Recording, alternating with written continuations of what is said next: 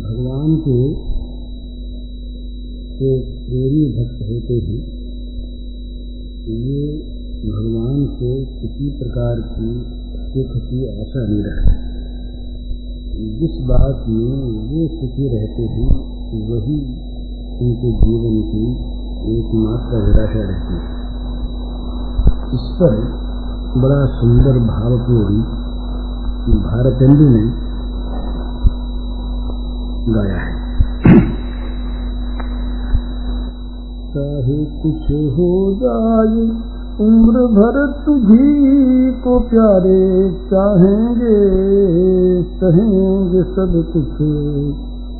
मोहब्बत दम तक यार निभाएँगे।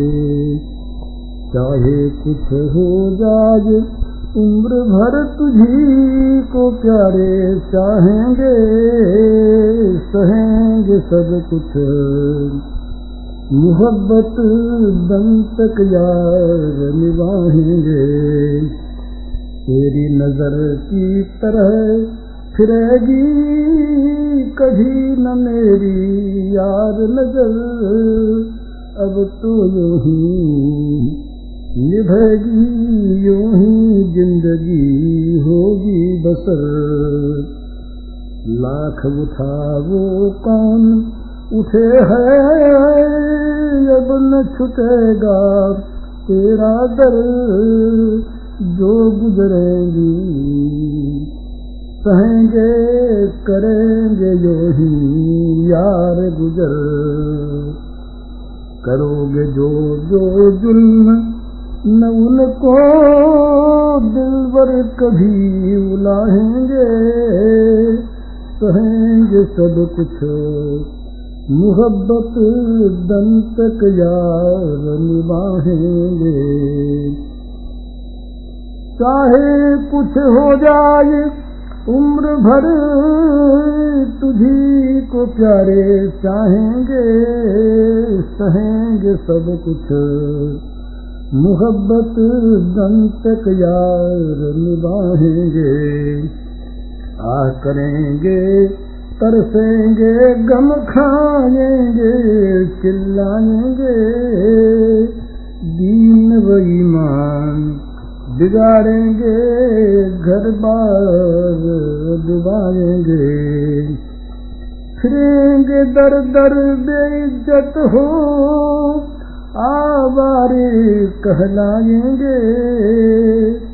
रोएंगे हम हाल भी रुलाएंगे। रोएंगे हम हाल कह औरों को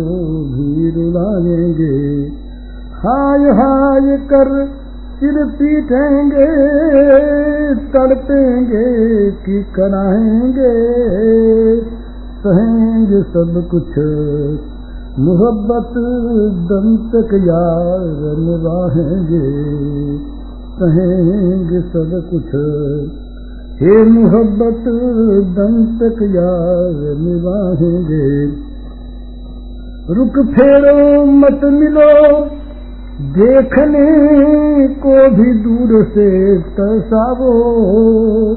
इधर न देखो रकीबों के घर में प्यारे जावो। गाली दो, कोसो झुरकी दो खफा हो घर से निकलवावो। कत्ल करो यार नीम बिस्मिल कर प्यारे तड़पावो। जितना करोगे जुल्म, हम उतना उल्टा तुम्हें सराहेंगे। सहेंगे सब कुछ। मोहब्बत दम तक यार निभाएँगे। हो के तुम्हारे कहाँ जाए अब? इसी शर्म से मरते हैं। अब तो यूँ ही ज़िंदगी के बाकी दिन भरते हैं। अब तो जो ही ज़िंदगी के बाकी दिन भरते हैं। मिलो न तुम या कत्ल करो, मरने से नहीं हम डरते हैं। मिलेंगे तुमको, बाद मरने के कौल यह करते हैं। हरिचंद दो दिन के लिए घबरा के न दिल को डाहेंगे सहेंगे सब कुछ। मोहब्बत दम तक यार निभाएँगे कहेंगे सब कुछ। मोहब्बत दम तक यार निभाएँगे चाहे कुछ हो जाए उम्र भर तुझी को प्यारे चाहेंगे कहेंगे सब कुछ।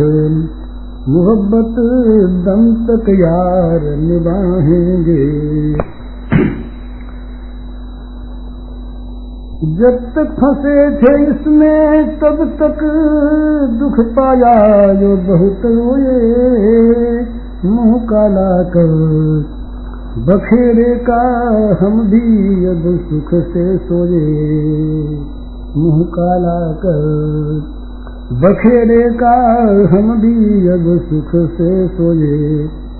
बिना बात इसमें फंस कर रंग सहा है, आन रहे मज़ा बिगाड़ा। अपना नाहक ही को परेशान रहे। इधर उधर झगड़े में पड़े, फिरते बस सर गर्दान रहे। अपना खोकर कहाते बेवकूफो नादान रहे। बोझ फ़िक्र का नाक को फिरते थे गर्दन पर ढोए। मुँह काला कर बखेड़े का हम भी सुख से सोए। मतलब की दुनिया है, कोई नहीं काम कुछ आता है। अपने हित को मोहब्बत सबसे सभी बढ़ाता है।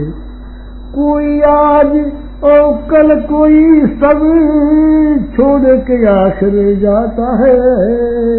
गरज की अपनी गरज को सभी मोह फैलाता है। जब तक इसे जमा समझे थे तब तक थे सब कुछ खोए। मुंह काला कर बखेरे का भी सुख से सोए। जिसको अमृत समझे थे हम वह तो जहर हलाहल था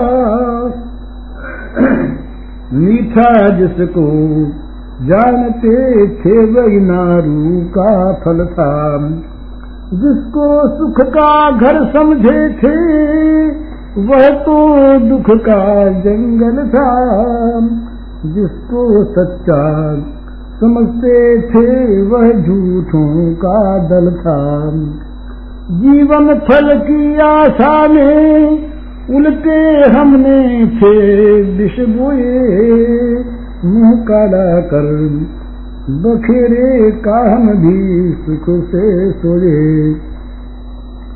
जहाँ देखो वहीं दगाओ फरेब और मक्कारी है दुख ही दुख से बनाई ये सब दुनिया सारी है। आज मध्य यौवंत एक रस दुख ही इसमें जारी है। कृष्ण भजन दुन और जो कुछ है वह ख्वारी है। हरिचंद भव पंख छुटे नहीं बिना भजन रस के धोए। मुंह काला कर बखेरे काम भी सुख से सोए जब तक फंसे थे इसमें तब तक दुख पाया यो बहुत रोए। मुंह काला कर बखेरे काम भी सुख से सोए। प्रिय प्राणनाथ मन मोहन सुंदर प्यारे छिन्हू मत मेरे हो दृगन को न्यारे।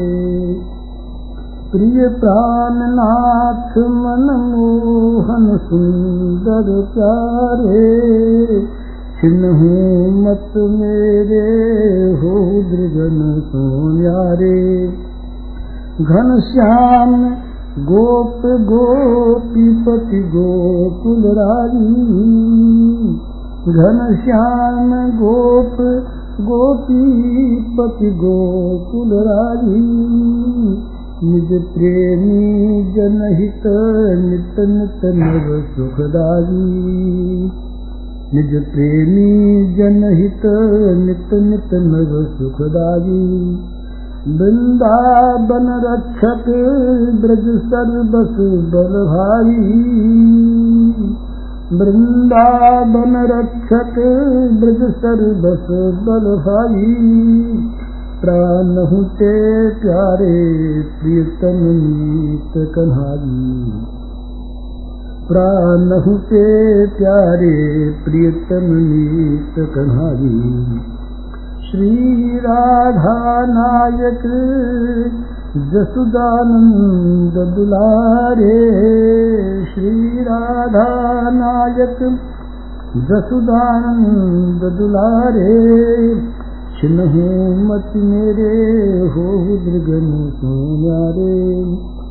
छिन्हू मत मेरे हो दृगन सोनारे। तुव दर्शन बिनु तन रोम रोम दुख पावे तुव दर्शन बिनु। तन रोम रोम दुख पावे तुव सुमिरन बिनु यह जीवन जिस सन लागे। तुव सुमिरन बिनु यह जीवन जिस सन लागे तुम्हारे संयोग बिनु तन वियोग दुख दागे। तुम्हारे संयोग बिनु तन वियोग दुख दागे। अकुलात प्राण जब कठिन विरह मन जागे। अकुलात प्राण जब कठिन विरह मन जागे मन दुख जीवन के तुम ही एक रखवारे मन दुख जीवन के तुम ही एक रखवारे छिन्हू मति मेरे हो दृगन सोनारे छिन्हू मति मेरे हो दृगन सोनारे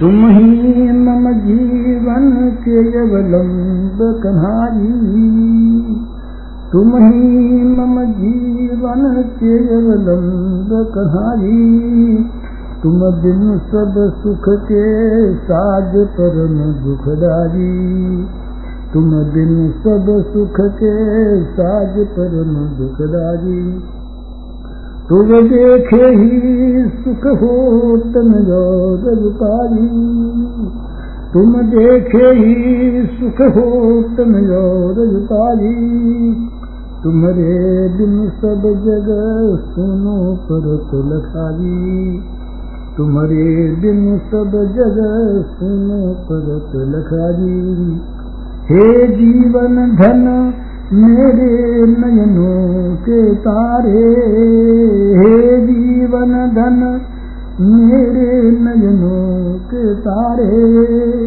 छिन्हू मत मेरे हो दृगन सोनारे। छिन्हू मत मेरे हो दृगन सोनारे।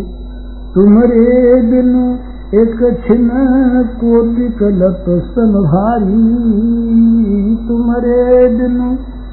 तुमरे छिन कोल समु संभारी तुमरे दिन स्वर गहू महानगत दुखकारी। तुम्हारे दिन स्वर गहू महानगत दुखकारी। तुम्हारे संग बनहू घर सो बढ़ी बनवारी। तुम्हारे संग बनहू घर सो बढ़ी बनवारी। हमरे तो सब कुछ तुम ही हो गिरधारी। हमरे तो सब कुछ तुम ही हो गिरधारी हरिचंद हमारे राखो मान दुलारे। हरिचंद हमारे राखो मान दुलारे। छिन्हू मत मेरे हो पे नारे। छिन्हू मत मोरे हो पे नारे। प्रिय नाथ मन मोहन सुंदर प्यारे प्रिय नाथ मन मोहन सुंदर प्यारे मति मेरे हो दृगन पे नारे मति मेरे हो दृगन पे नारे मूकं करोति वाचालं पङ्गुं लङ्घयते गिरिं यत्कृपा तमहं वन्दे परमानन्दमाधवम् भगवान श्याम सुंदर के लीला विलास में मुरली का प्रधान स्थान है। मुरली मनोहर के नाम से ही श्याम सुंदर प्रसिद्ध हैं। मुरली की मोहनी ही गोपियों को आकर्षित करती है। मुरली की मधुर सुधा ध्वनि अखिल ब्रह्मांड में विस्तृत होकर समस्त प्रेमियों के जीवन में एक नवीन उल्लास ला देती है। ये कहा है, नादाब्देस्तु परम पारम न जानाति सरस्वती, अद्यापि मज्जन भया तुम्बम बहती वक्षति। कहते हैं कि भाई ये सरस्वती जी अपने बक्षस्थल पर सदा तुंगी धारण किए क्यों रहती है? तो कहते हैं कि ये सरस्वती जी के नाद रूपी समुद्र में डूब जाने के भय से ही निरंतर बक्ष स्थल पर आज तक भी ये तुंगी धारण किए रहती है। तो ये संगीत और स्वर जो है इनका प्राण है नाद। गीत, नृत्य और वाद्य, ये सभी नादात्मक हैं। नाद के द्वारा ही वास्तव में वर्णों का स्फोट होता है। वर्ण से पद और पद से वाक्य बनते हैं। इस प्रकार सारा जगत केवल नादात्मक है। ये नाद मूलतः परमात्मा का स्वरूप है। जब भगवान लीलाधाम में अवतीर्ण होते हैं तो उनके दिव्य धाम की जितनी वस्तुएँ होती हैं वे सब भगवान के साथ अवतीर्ण होती है। और वे सारी की सारी दिव्य सचिदानंदमयी और भगवत रूपा होती है। इसी से भगवान की वाणी में कितना माधुर्य होता है कि उसके सुनते सुनते कभी मनुष्य का चित्त अघाता ही नहीं। और चाहता है कि करोड़ों कान हो जाएँ, अरबों कान हो जाएँ और ये मधुर ध्वनि सुनने को मिले तब भी तृप्त नहीं हो सकती। चिदानंद है जो श्री कृष्ण स्वरूप है इनमें तो इस नाद का पूर्णावतार हुआ था।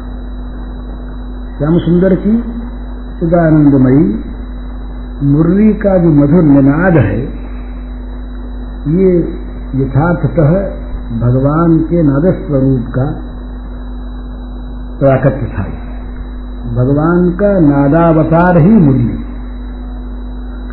इसी से उस मुरली निनाद ने प्रेम में ब्रजधाम में जड़ को चेतन बना दिया और चेतन को जड़।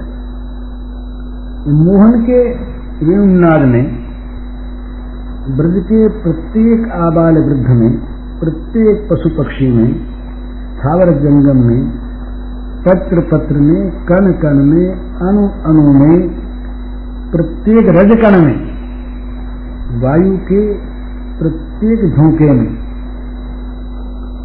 जल की प्रत्येक बिंदु में आकाश के प्रत्येक स्थल में केवल प्रेमोन्माद भर दिया। सब के सब प्रेम से झूम उठे। उस वंशी नाद को सुनकर केवल इस धाम में कुछ हुआ हो सो नहीं, स्वर्ग में, ब्रह्मा के धाम में भी इस निनाद ने अपना प्रभाव दिखाया। विमानों पर चढ़ी हुई सुरबालाएँ अपने धैर्य के बंधन को खो बैठी, वे मुग्ध हो गई।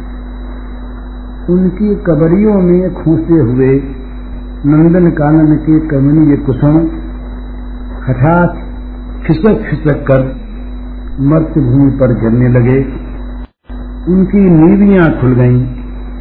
गंधर्व कन्याएँ संगीत भूलकर मतवाली सी होकर झूमने लगी।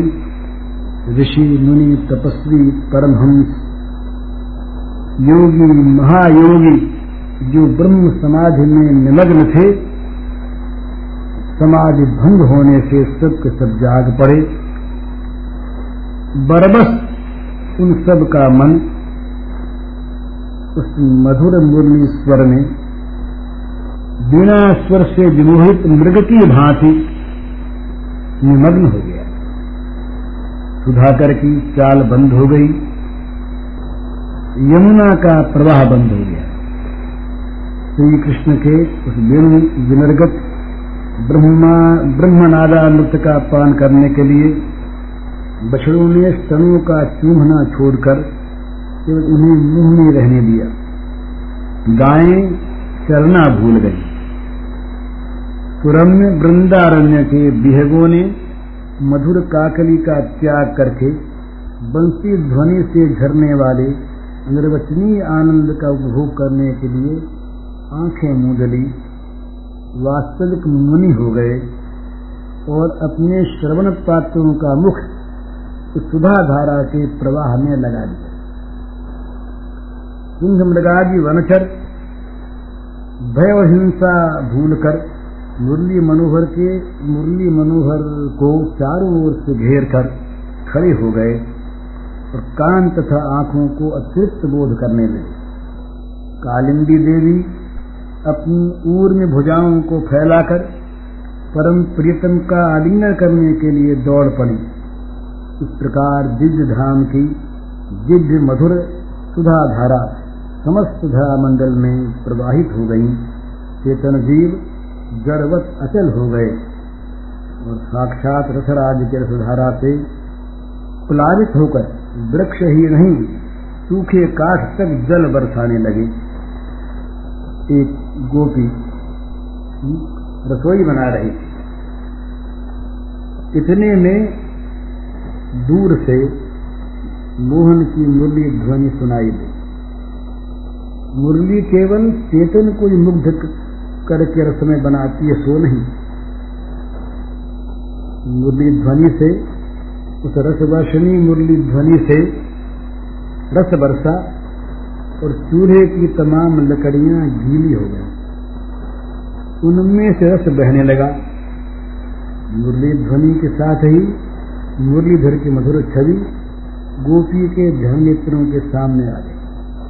परम भाग्यवती सदानंद श्री कृष्ण श्याम सुंदर की परम प्रेमिका गोपी प्रेम का उपालंब देती हुई बोली, मुरहर, रंजन समय माकुर मुरली रवम मधुरम।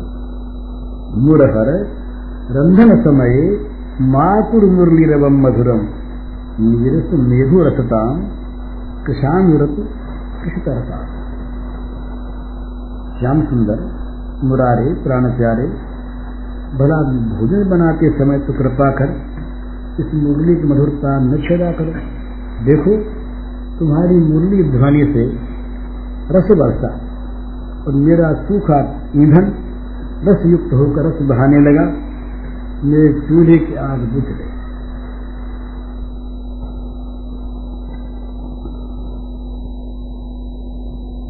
सूरदास जी ने कहा जब हरि मुरली नाद प्रकाशो जंगम वर चर कीन्हे पाहन जल विकासो जब हरि मुरली नाद प्रकाशो। स्वर्ग पताल दसों दिशि पूरन धुनिया छागित किन्हू निशिहरि कल्प समान बहाई गोपिन को सुख दीनो जब हरि मुरली नाद प्रकाशो। जड़ सम भये जीव जल थल के, तन की सुधिन संहाराम सूर श्याम मुख बेनु विराजत, पलटे सब व्यवहारा जबते मुरली नाद प्रकाशो।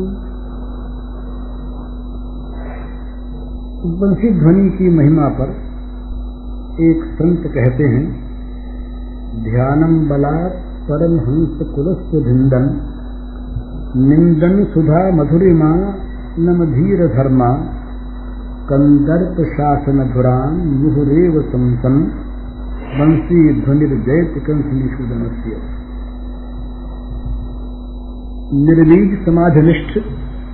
परमहंसों की समाधि को हठात तोड़ डालने वाली। सुधा के माधुर्य को नीरस बना देने वाली, धैर्यवान पुरुषों के धैर्य को तोड़कर उनकी अधीरता को उत्तेजित करने वाली, कामदेव पर विजय धुंधुली बजाकर उसको अपने शासन में रखने वाली, भगवान श्री कृष्ण की ये वंशी ध्वनि विश्व में सब वो विजयी हो रही थी वृंदावन निवासी, चराचर जीवों का परम सौभाग्य था। जो वे इस वंशी ध्वनि को सुनते थे। और उन परम भाग्यवती गोपांगनाओं के सौभाग्य की तो ब्रह्मादि देवता जनक ईर्ष्या करते हैं, जिनको आवाहन करने के लिए स्वयं श्री मोहन अपनी मधुर मुरली की मधुर तान छेड़ा करते थे। ये सुनती थी, मुग्ध होती थी, चेतना का विसर्जन कर देते थे सुनना कभी छोड़ते नहीं थे। संध्या को गोधूली के समय जब प्राणधन, मनमोहन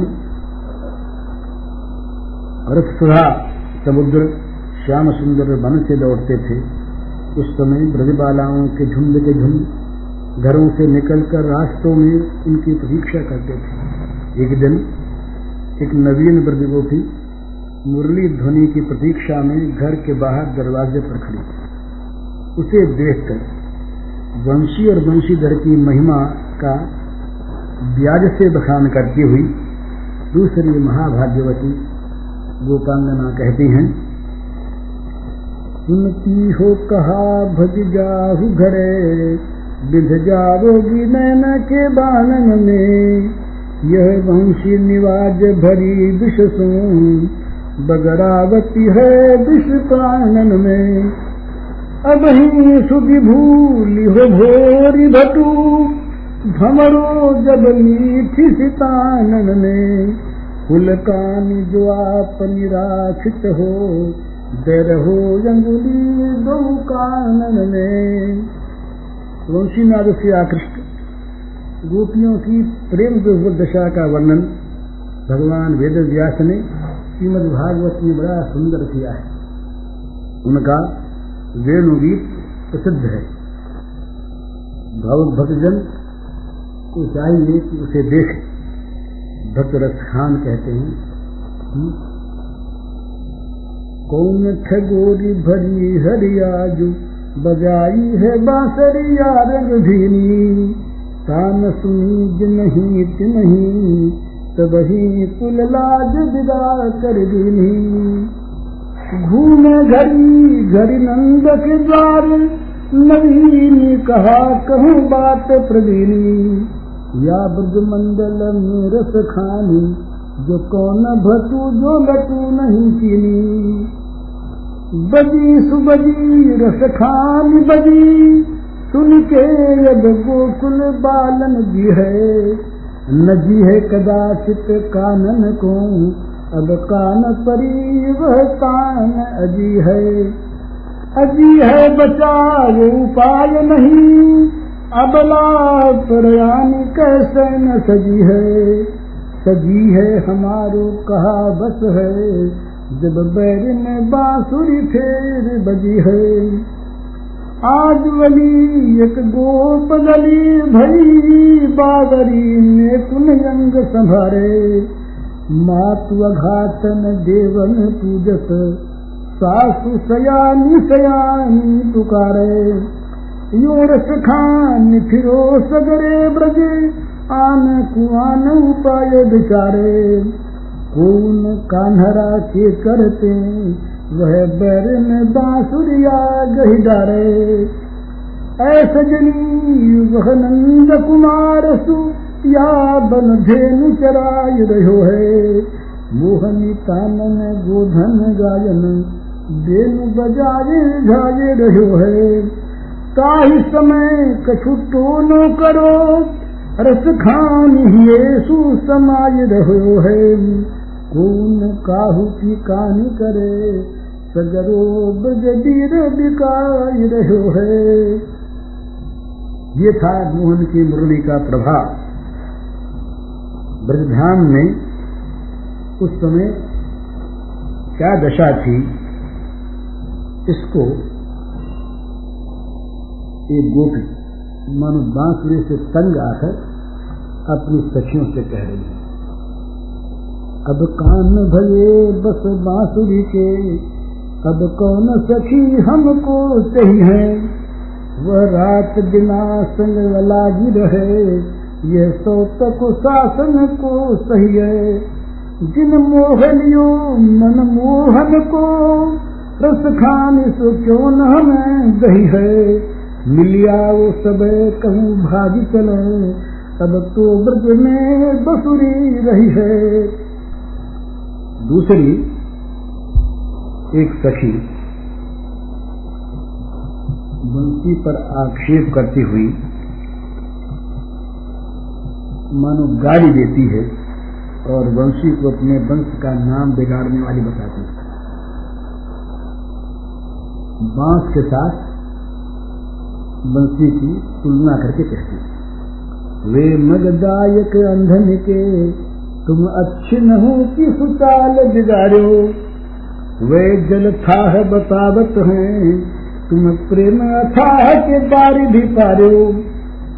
वे बरबास बसाय भले, तुम बास छुड़ाए उजारे में डालो का कहिए हरि की मुरली, तुम अपने वंश को नाम बिगाड़ो।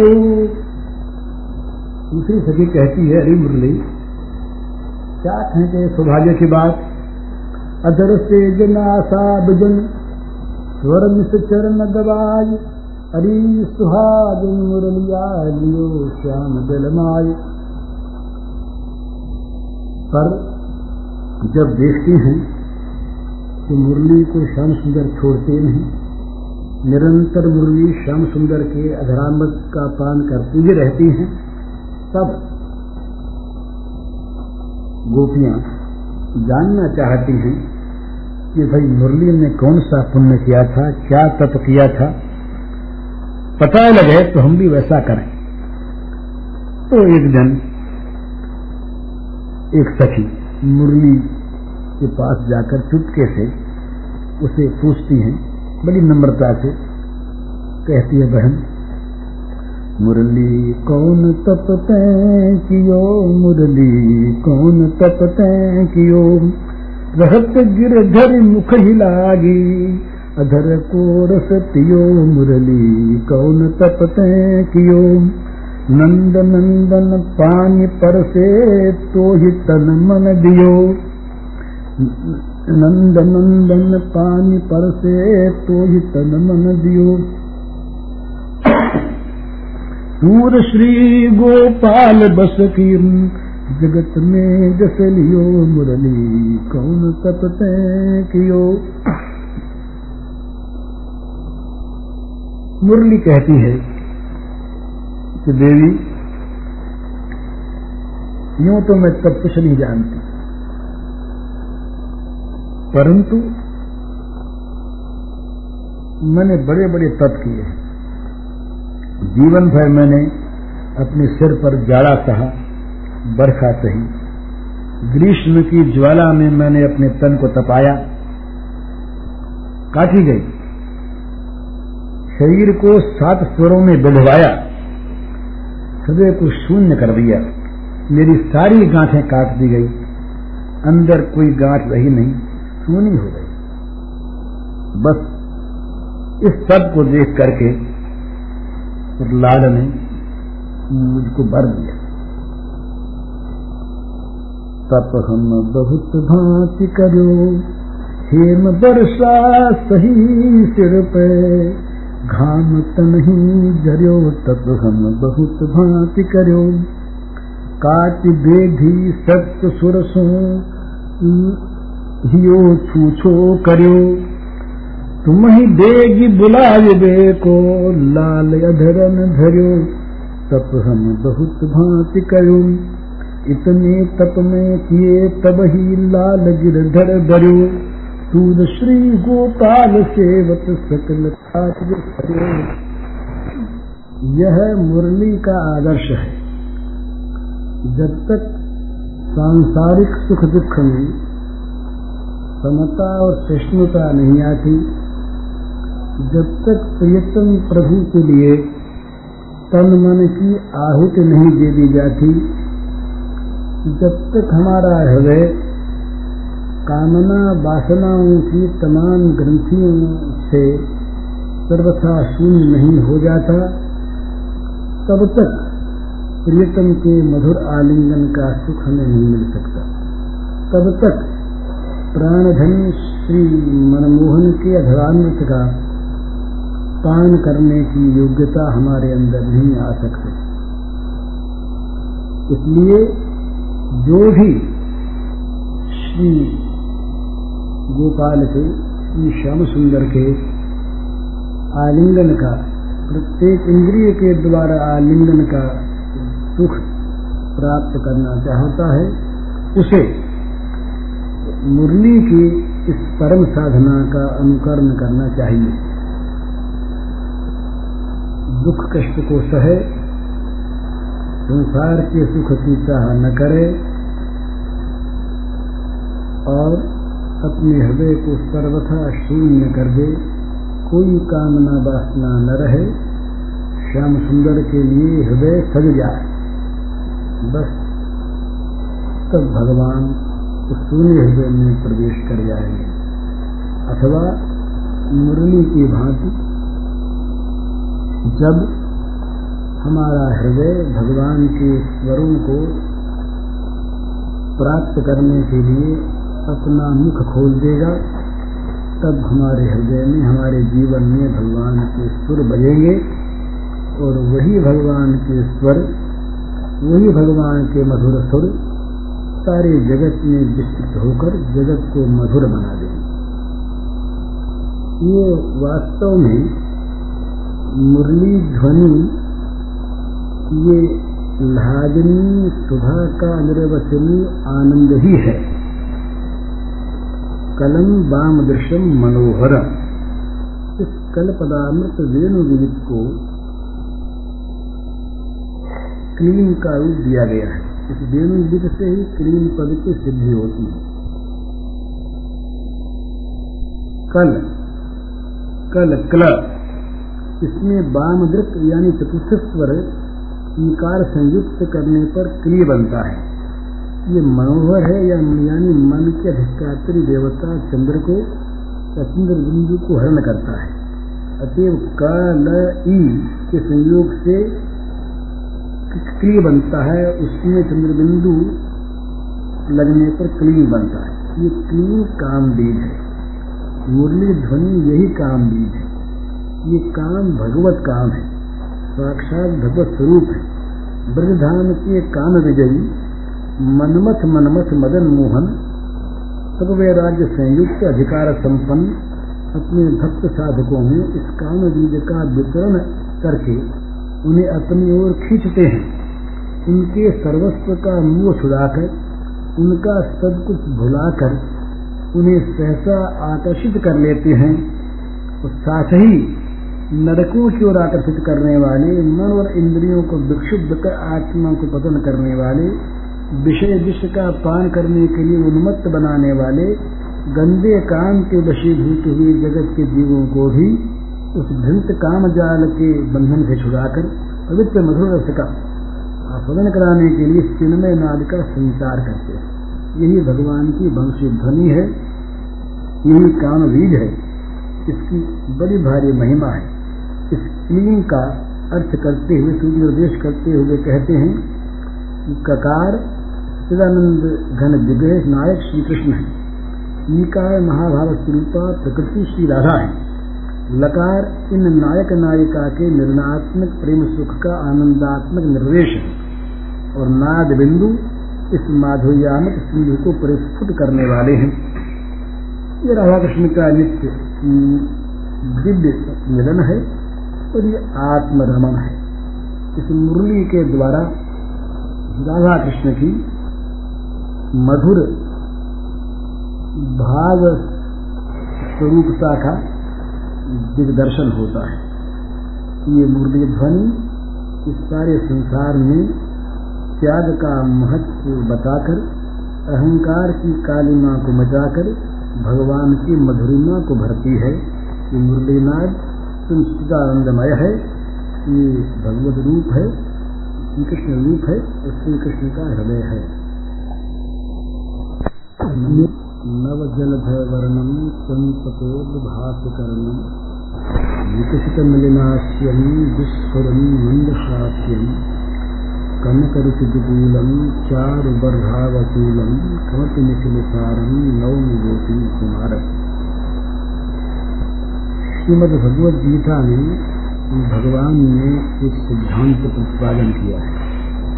ये यथा माम प्रपद्यंते ता सखी भगवान हम जो मुझको जिस प्रकार भजते हैं, उसी प्रकार मैं उनको भजता हूँ।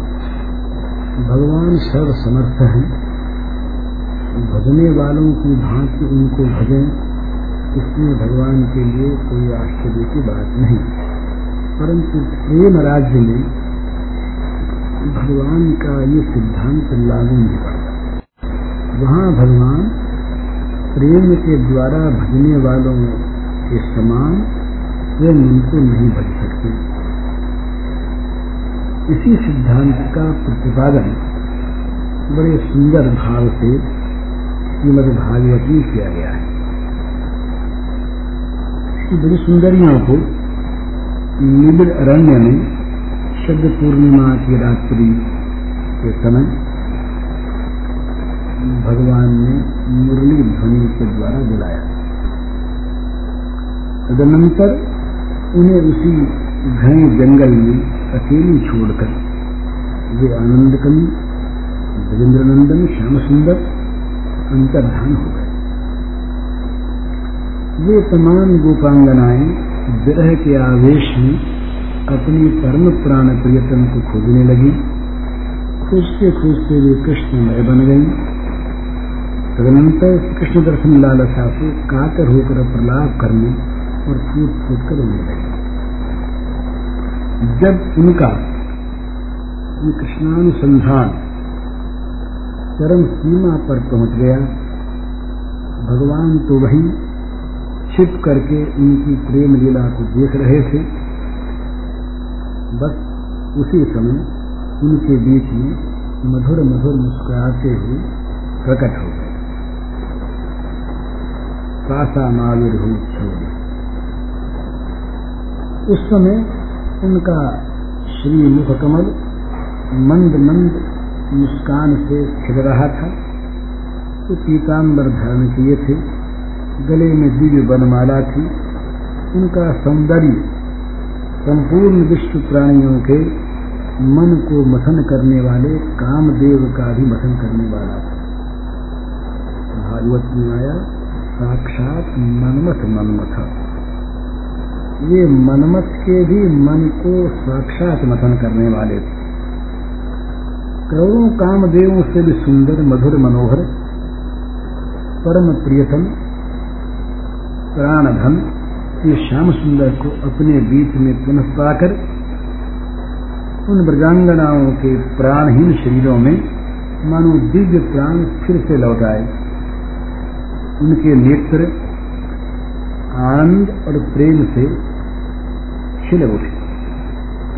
अर्थात प्रियतम के प्राकट्य से उनकी हृदय में एक नवीन स्फूर्ति, नवीन उत्साह, नवीन उल्लास का प्रादुर्भाव हो गया। उनके प्रत्येक अंग में नवीन चेतना जाग उठी। उनका अंग अंग उनका रोम रोम हर्षाचरेख से उत्फुल्ल हो गया। उन्होंने अपने अपने मन के अनुसार, रुचि के अनुसार प्रियतम का स्वागत किया। किसी ने उनके कोमल कर कमलों को अपने कर कमलों से पकड़ लिया। किसी ने चन्नारविंद का आलिंगन किया। किसी ने श्याम सुंदर के चरण को अपने वक्षस्थल पर रख लिया। किसी ने उनका चबाया हुआ पान ग्रहण किया। किसी ने प्रणय कोप से दुर्बल होकर चौरी चढ़ाकर दूर से ही भ्रकुटी टेढ़ी करके कटाक्षपात किया और कोई कोई अपलक नेत्रों से श्री श्याम सुंदर के मनोहर मुख कमल का मधुर मधुर मकरंद पान करने लगी। उनका रोम रोम नाच उठा। इस प्रकार विरह ताप के प्रशमित होने पर वे अपने श्याम सुंदर को घेर कर चारों ओर बैठे अब हास्य कौतुक आरंभ हुआ। पर ये केवल हास्य कौतुक नहीं था। इसमें बड़ा सिद्धांत था। इसमें प्रेम राज्य की महत्ता का उद्घाटन था। और प्रेमियों के प्रेम ऋण को भगवान कभी चुका नहीं सकते। इस प्रसंग का यहाँ अच्छी तरह से स्पष्टीकरण था तो हास्य कौतुक में गोपियों ने कहा श्री कृष्ण, तुम हो तो आनंद कंद तुम्हारे देखने से बड़ा सुख मिलता है। तुम्हारी मुरली हृदय में आनंद भर देती है। तुम्हारा निर्णय तो ब्रह्मानंद सुख को विकृत कर देता है, पर तुम हो बड़े निष्ठ। तुम हो बड़े छलिया। तो भाई बताओ तुम वास्तव में कौन हो? श्याम सुंदर कुछ लोग तो ऐसे होते हैं जो भजने वालों को भजते हैं, प्रेम करने वालों से ही प्रेम करते हैं। और कुछ लोग न भजने वालों को भजते हैं। प्रेम न करने वालों से भी प्रेम करते हैं। और कुछ तीसरे प्रकार के ऐसे लोग भी होते हैं जो भजने वालों को भी नहीं भजते, प्रेम करने वालों से भी प्रेम नहीं करते। फिर न करने वालों से तो वो करें क्या? तो प्रियतम बताओ, इन तीनों में से तुम्हें कौन सा अच्छा लगता है? माने ब्रज गोपांगनाओं ने ये प्रश्न किया कि बताओ इन तीनों में से तुम कौन से हो? तो श्री कृष्ण आनंद कंद नंद नंदन श्याम सुंदर मदन मोहन और सिंध सागर ने मुस्कुराते हुए कहा, मिथो भजंती ये सख्य, स्वार्थी कांतोद्यमाहिते न तत्र सौहृदम धर्म स्वार्थारथम तद्धिनाम्यथा भजन्त्य भजतो ये वै। करुण पितरो यथा। धर्मो निरपवादोत्र सुहृदम स समुद्यम। भजतोपि नवैकेजित भजंत भजत आत्मा रामा याप्त कामा अकृतज्ञा गुरुद्रोह। नाहम तो सख्यो भजतोक जंतु भजान्य मीशा मनुवृत्तिवृत्त यथा धनु लब्ध धने विनष्टे तत्चिंतया निम्नी निभतो न वेद। भगवान बोले तो ये सखियो, जो भजने पर ही भजते हैं, प्रेम करने पर ही प्रेम करते हैं, वे तो स्वार्थी हैं। भजने वाले को भजें, प्रेम करने वाले को प्रेम करें, ये तो सारा उद्यम स्वार्थपूर्ण है। उनमें न तो सौहार्द है और न धर्म ही है। ये तो व्यापारी पना है लेन देन है, वाणिज्य है, स्वास्थ्य के अतिरिक्त और कोई उनका प्रयोजन है और जो लोग भजन न करने पर, प्रेम न करने पर भी प्रेम करते हैं, वे स्वभाव से ही करुणामय सज्जन हैं। और अथवा माता पिता है। उनका हृदय सौहार्द से भरा रहता है। उनका प्रेम सचमुच निर्मल भी है और धर्म भी माता पिता और सूर्य लोग, दयालु लोग किसी के भजन की अपेक्षा नहीं करते। कोई प्रेम करे तो प्रेम करें, ऐसी उनकी वासना नहीं रहती। प्रेम करे न करे, भजे न भजे, ये स्वभाव से ही उनको भजते हैं, प्रेम करते हैं, भला करते हैं। और जो लोग भजन करने पर भी नहीं भजते, प्रेम करने पर भी प्रेम नहीं करते तो फिर प्रेम न करने पर प्रेम करें तो कोई उनके लिए प्रश्न ही नहीं है। ऐसे लोग चार प्रकार के होते हैं। माने जो प्रेम करने वाले पर भी प्रेम नहीं करते, भजने वाले को भी नहीं भजते, सेवा करने वाले की सेवा नहीं करते वे चार प्रकार के होते हैं, उदासीन लोग। आत्माराम आत्मकाम अकृतज्ञ, कृतज्ञ और गुरुद्रोही। बड़े सिद्धांत की बात है। भगवान कहते हैं, सखियो, ये तुम मुझसे पूछती हो तो मैं इन तीनों में से कोई सा नहीं सापेक्ष भी नहीं, निरपेक्ष भी नहीं और उदासीन भी नहीं। मैं यदि प्रेम करने वालों से कभी वैसा प्रेम का व्यवहार नहीं करता, इसका अर्थ ये नहीं कि मैं उनसे प्रेम नहीं करता। मैं इसलिए ऐसा करता हूँ कि उनकी वृत्ति मुझमें लगी रहे। और मैं जब मिलकर छिप जाता हूँ तो भक्तों की वृत्ति मुझमें सारूप प्राप्त कर लेती जैसे किसी निर्धन का बहुत सा धन खोया हुआ मिल जाए और फिर खो जाए तो उसका हृदय धन की चिंता करते करते धनमय हो जाता है वो तनमय हो जाता है। सब कुछ भूल करके उसी में रम जाता है, वैसे मेरे छिप जाने पर जो भक्त हैं, ये मुझमें रम जाते हैं।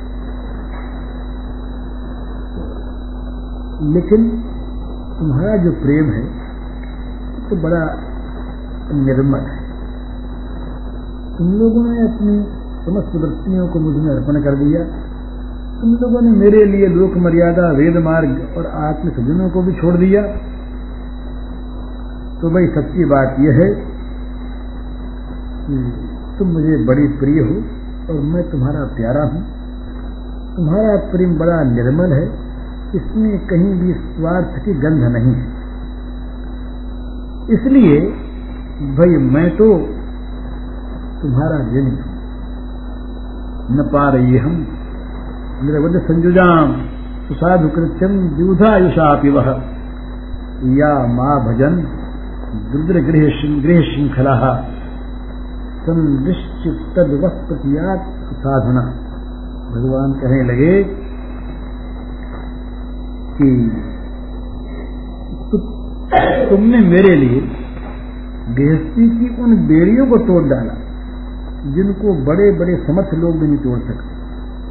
यदि मैं देवताओं की आयु पाकर भी, अमर जीवन से भी, अनंत काल तक तुम्हारे प्रेम का बदला चुकाना चाहूँ तो नहीं चुका सकता।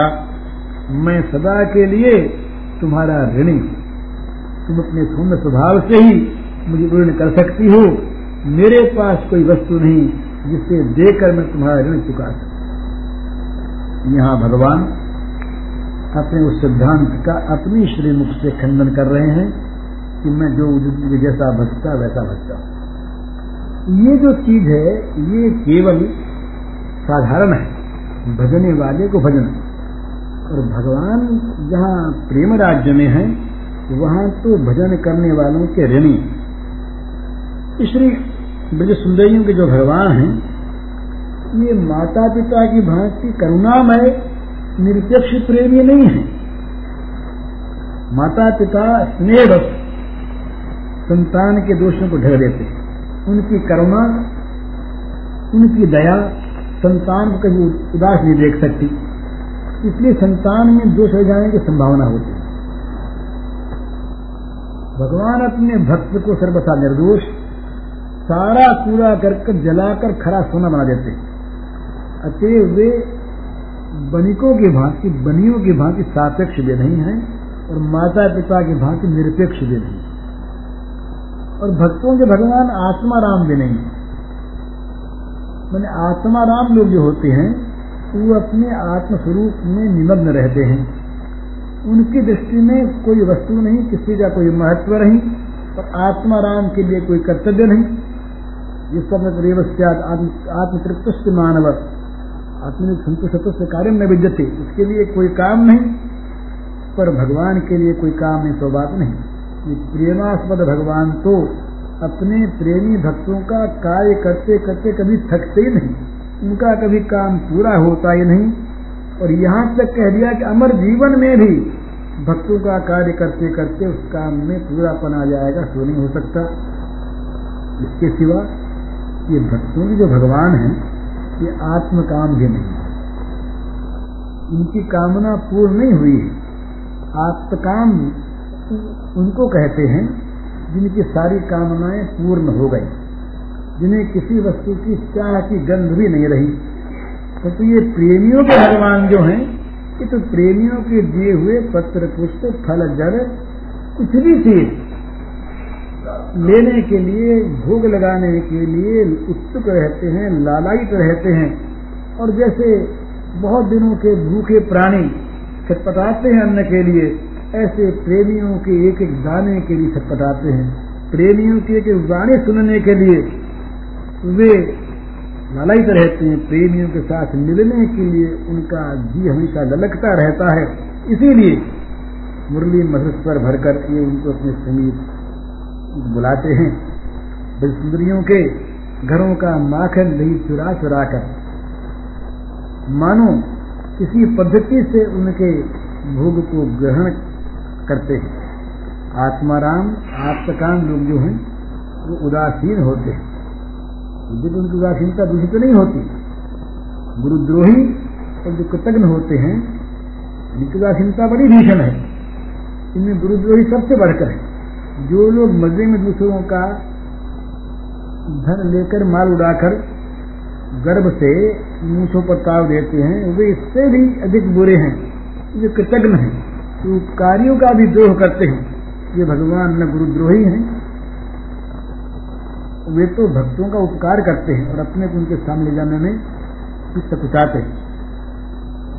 और उनकी तो बात छोड़ दीजिए, भगवान राम मर्यादा पुरुषोत्तम थे उन्होंने भी हनुमान से कहा सुन कपि तू ही सम मैं नहीं।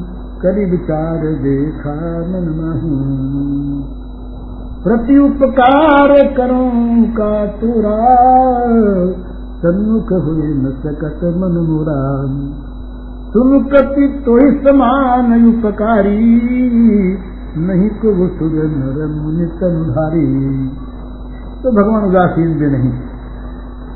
तो इससे क्या सिद्ध हुआ? कि ब्रजवासियों के, खास करके ब्रज सुंदरियों के, ब्रजांगनाओं के भगवान क्या हैं? ये उनके नित्य ऋणी हैं। सर्व समर्थ सर्व ऐश्वर्य परिपूर्ण समस्त कामनाओं से सर्वथा रहित और समस्त ईश्वरों के महान ईश्वर होने पर भी इन गोपांगनाओं के प्रेम का बदला चुका नहीं सकते। वे सबके माता पिता होकर भी माता पिता के भांति निरपेक्ष रहकर भक्तन को जो नहीं रहने देते नित्य आत्माराम होकर विदासी नहीं रह सकते। नित्य आत्मकाम होकर भी निष्काम नहीं रह सकते। ये अपने सहज उपकारों से सबको कृतज्ञ करने वाले होकर भी स्वयं कृतज्ञ होते हैं। एकमात्र जगत गुरु होने पर भी ब्रज सुंदरियों को श्री राधा रानी को अपना प्रेम गुरु मानते ये कहा है, आदि पुराण में भगवान ने कि ब्रज सुंदरियाँ जो हैं, ये मेरी सहायिका हैं, ये मेरी गुरु हैं, ये मेरी शिष्या हैं, ये मेरे महात्मा को पूरा पूरा जानते इससे ये कभी उनसे द्रोह नहीं करते। तो भगवान, ये भगवान न माता पिता के भांति निरपेक्ष हैं, न व्यापारियों की भांति सापेक्ष हैं, न आत्माराम हैं, न आत्मकाम हैं। ये हैं इनके सर्वदा ऋणी, ये हैं परम प्रेम सुधा सागर, आनंद श्री विजेंद्र नंदन, श्री कृष्ण के अपने मुँह से दिया हुआ अपने प्रेम ऋणी होने का परिचय।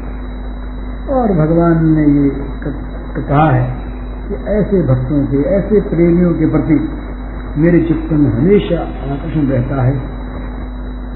कि वो पंगनाओं के बात को स्मरण करके उद्धव को उस जगह लाकर भगवान कहते हैं, न तथा मेरे प्रियतम आत्मयोनिर न शंकर। न संकर्षणो न शरीर, नैव आत्मा यथा भवा। कहते हैं, उद्धव, तुम जैसे प्रेमी भक्त मुझे जितने प्यारे हैं, उतने प्यारा। न तो मेरा पुत्र ब्रह्मा है। न मेरा आत्मस्वरूप जो भगवान शंकर है, वे ही हैं। न मेरे भाई शंकरषण जी बलराम जी हैं। न मेरी अर्धांगनी नित्य प्रिया लक्ष्मी जी उतनी प्रिय है। और तो क्या, मेरा आत्मा भी उतना प्रिय नहीं है जितने मेरे प्रेमी भक्त प्रिय हैं। तो भगवान प्रेमी भक्तों के ऋणी है नित्य ऋणी है ऋण को कभी उतार नहीं सकते। इसीलिए प्रेम राज्य में भगवान प्रेमियों को नित्य नित्य प्रेम रस का आनंद देते रहते हैं। तो देते हुए भी अपने को पूर्ण नहीं मानकर नित्य नित्य और भी देने के लिए प्रस्तुत रहते हैं। यही भगवान की प्रेम लीला है। ये भगवान के प्रेम राज्य का बिहार है। यारो, ये दिन मौत ज़रूर। फिर क्यों इतने गाफिल होकर बने नशे में चूर यारो, ये दिन मौत ज़रूर। यही चुड़ैले तुम्हें खाएँगी जिन्हें समझते हूर। यही चुड़ैले तुम्हें खाएँगी जिन्हें समझते हूर। माया मोह जाल की फांसी। इनसे भागो दूर यारो, एक दिन मौत ज़रूर। माया मोह जाल की फांसी। इनसे भागो दूर यारो, एक दिन मौत ज़रूर। जान बूझ कर धोखा खाना है ये कौन शूर आम कहाँ से खाओगे जब बोते रहे बबूर यारो, एक दिन मौत ज़रूर। जान बूझ कर धोखा खाना है ये कौन शूर आम कहाँ से खाओगे जब बूते गए बबूर? यारो, एक दिन मौत ज़रूर। राजा रंक सभी दुनिया के छोटे बड़े मजूर। जो मांगो, बाधित को मारे। वही सूर भरपूर यारो एक दिन मौत ज़रूर। राजा रंक सभी दुनिया के छोटे बड़े मजूर, जो मांगो बाधित को मारे, वही सूर भरपूर यारो एक दिन मौत ज़रूर। झूठा झगड़ा, झूठा टंटा झूठा सभी गरूर। झूठा झगड़ा, झूठा टंटा झूठा सभी गरूर। हरी चंद हरी प्रेम बिना अंत धूर का धूर यारो दिन मौत जरूर झूठा झगड़ा झूठा चंता झूठा सभी गरूर। हरिचंद हरि प्रेम बिना अंत धूर का धूर यारो दिन मौत जरूर क्यों इतने गाफिल होकर बने नशे में चूर यारो एक दिन मौत ज़रूर।